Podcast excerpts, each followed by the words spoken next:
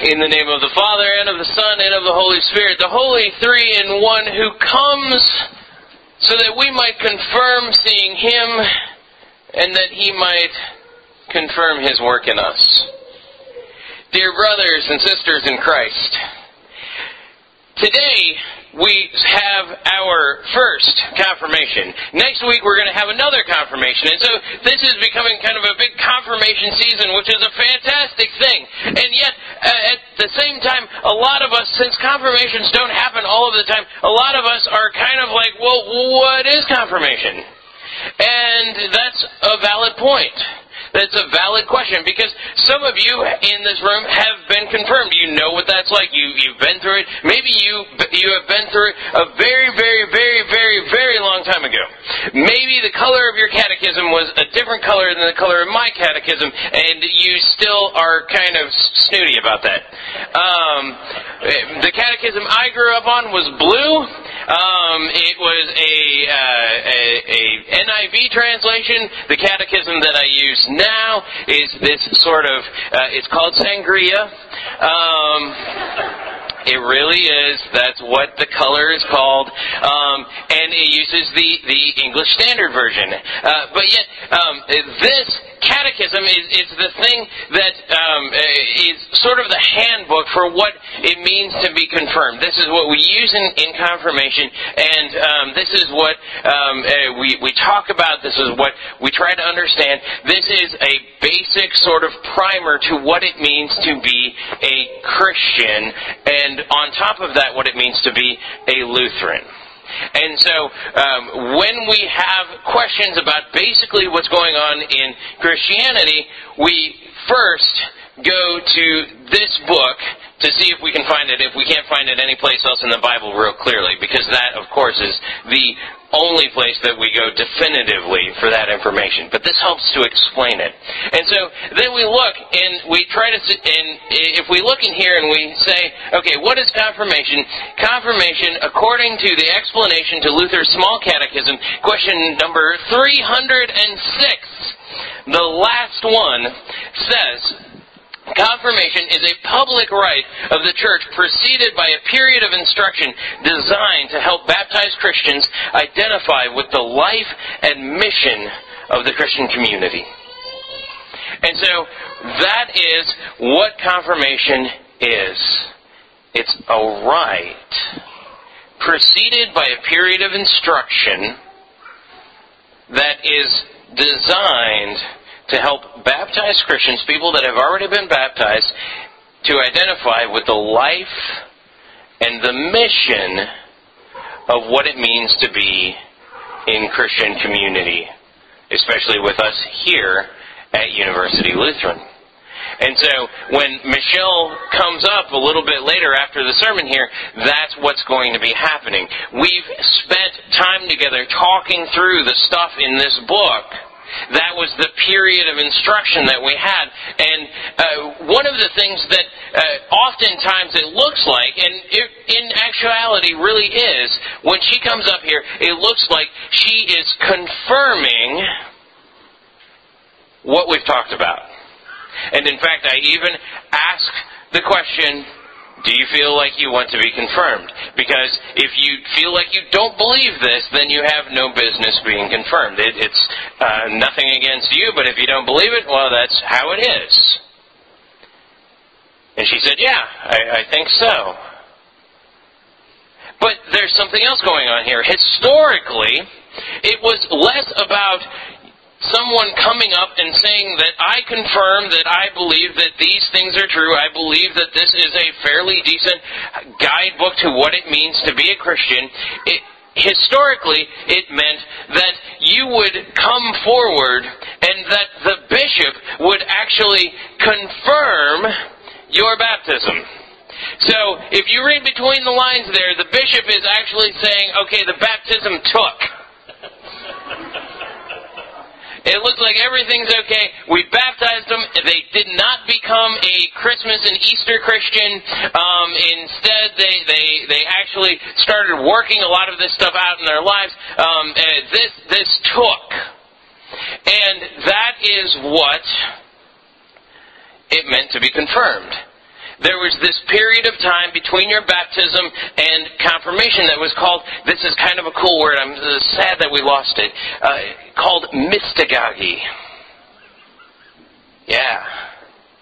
Where you're thinking about the mysteries of what it means to be a Christian. And this, this time period of, of having that instruction and wrestling with those things and saying, oh, well, I, I, I do believe this stuff, and I'm beginning to see some of those mysteries at work in my life, and in some ways I'm not even sure how they all work out. But I recognize that, that they're, they're there.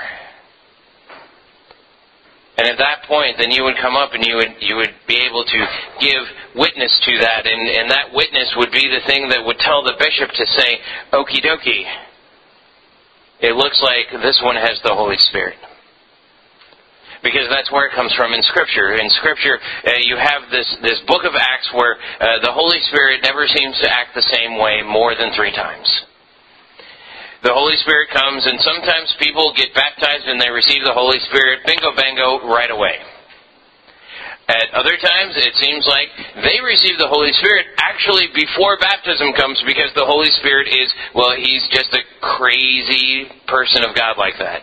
He's like, well, I'm, I'm going to go ahead and do this. And so the thief on the cross right next to Jesus, Holy Spirit is right there saying, you're going to believe that this guy is the Son of God. You have no earthly way of knowing that, but I'm going to move in your heart. And you're not going to need to be baptized because that's going to be really difficult if you are tacked to a cross. But Jesus is going to turn and he's going to say to you, Today you will be with me in paradise. And then later on, it seems like some people get baptized and there's like a waiting period. And and uh, so it's like two weeks go by and Peter shows up and he's like, "Hey, you guys got baptized, right?" And they're like, "Yeah, we got baptized. Hey, have you, have you received the Holy Spirit?" What are you talking about? And Peter goes, "Whoa, no Holy Spirit. Okay, well, um, let's lay hands on you and let's confirm the work of the Holy Spirit in your life." And that's where this practice, where this rite of confirmation comes from. And so the question then for this morning in a lot of ways is how are we going to know that we're actually doing the right thing by letting Michelle come up here? How, how am I going to know that as the bishop of this place, theologically speaking, that that's what I am, a bishop amongst a bunch of priests, how am I going to know that I can say, okay, I can I confirm that Michelle has the Holy Spirit? Because Michelle is able to confirm, she's able to confirm, yes, we went through this. Yes, it was tedious at times. Yes, I know everything that is in here. We've had a, a chance to talk about it. And yes, I can confirm that this is truly Christianity. But how am I able to confirm that in her? Well, thankfully, Jesus tells us. And he tells us in this gospel lesson. And in this gospel lesson, there's about three different things that Jesus points to that say that we can look for as an evidence of the Holy Spirit working in our lives. Because not all of us are going to have the Holy Spirit show up over our heads like a dove. Not all of us are going to have the Holy Spirit show up as tongues of fire. Not all of us are going to hear the Holy Spirit come in in a rush of wind like those first apostles did. Not all of us are going to speak in tongues. Not all of us are going to prophesy. Not all of us are going to dream dreams. But there's going to be some stuff that we can point to that we can say, I can confirm. I can confirm that the Holy Spirit is at work in this person's life. And those three things that show up in the gospel reading for today, those three things are the Word, loving it and learning it, having peace, and doing stuff.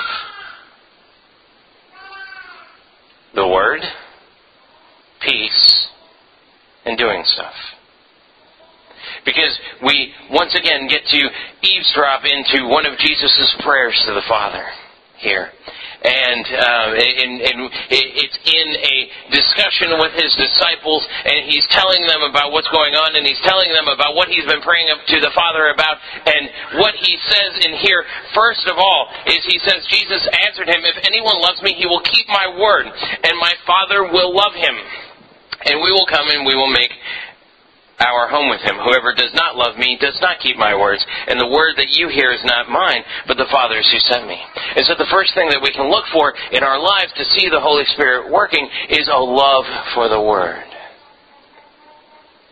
A love to hear the Father's word. A love to hear the Holy Spirit whispering into your ear. A love hearing those words of Jesus spoken to us and knowing that they're spoken directly to you. That those words are being put into your life. And so that's one of the things that we can look for. And then uh, in a little bit, he says, Peace I leave with you, my peace I give to you. Not as the world gives do I give to you. Let not your hearts be troubled, neither let them be afraid. And that's a lot of the reason that we go through all of this confirmation stuff, all of this catechesis stuff, if you want to use another big word, is so that you can have peace. One of the big things that we talk about in confirmation is that Lutheran theology in a lot of ways is about assurance and what we can say for sure. And there's some stuff that we can't say for sure. And to that stuff we say, that gets the Lutheran shrug.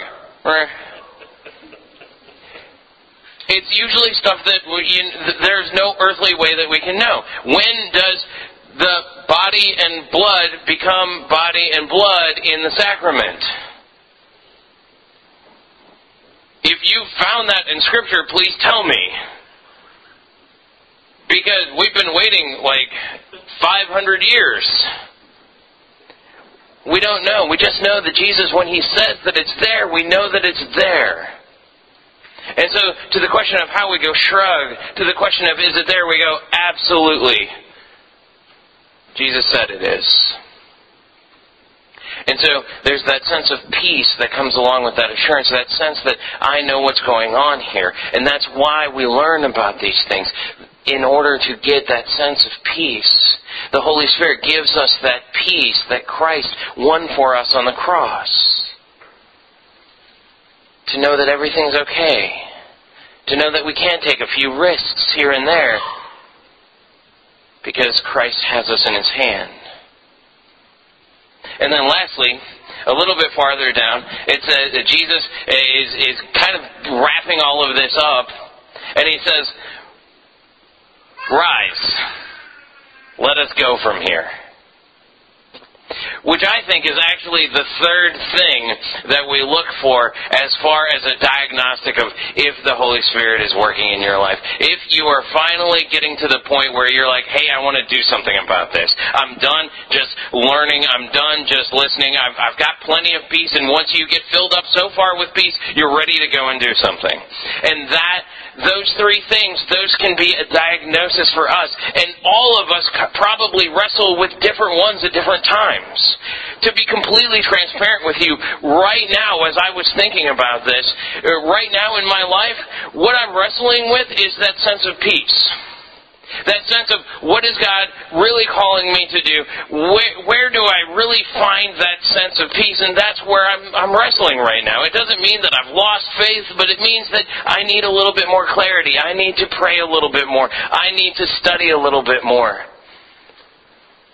I have the peace of knowing that He has forgiven me. I have the peace of knowing what His plans are for me in a general way. But I'm asking him for some peace on a more individual level.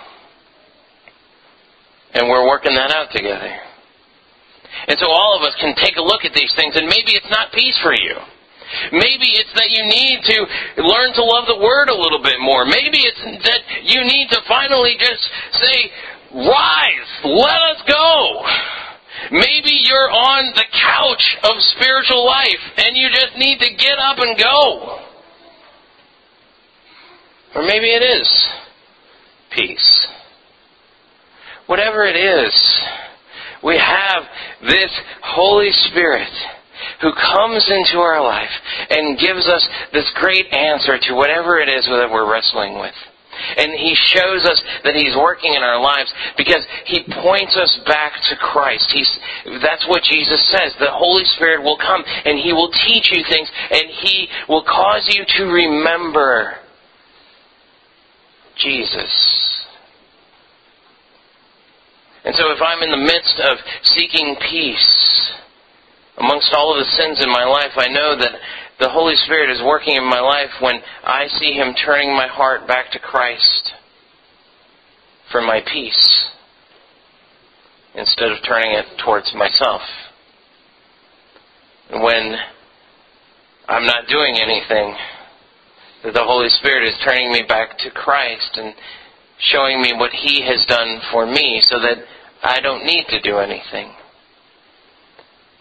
And when I'm not listening to His Word, He points me back to the one who spoke those words. There's many other ways to see the Holy Spirit at work in your life. Those are just the three that showed up in this gospel reading. But it's maybe worthwhile to think on those things peace, to think about the Word, to think about rising up and doing something,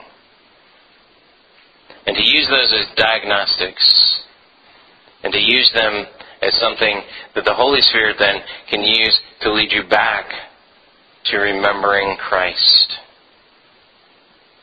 And the free gift of salvation and love and grace that He's given to all of us, and that now is confirmed in my life, in your life, and in Michelle's life. That said, Michelle, will you come up?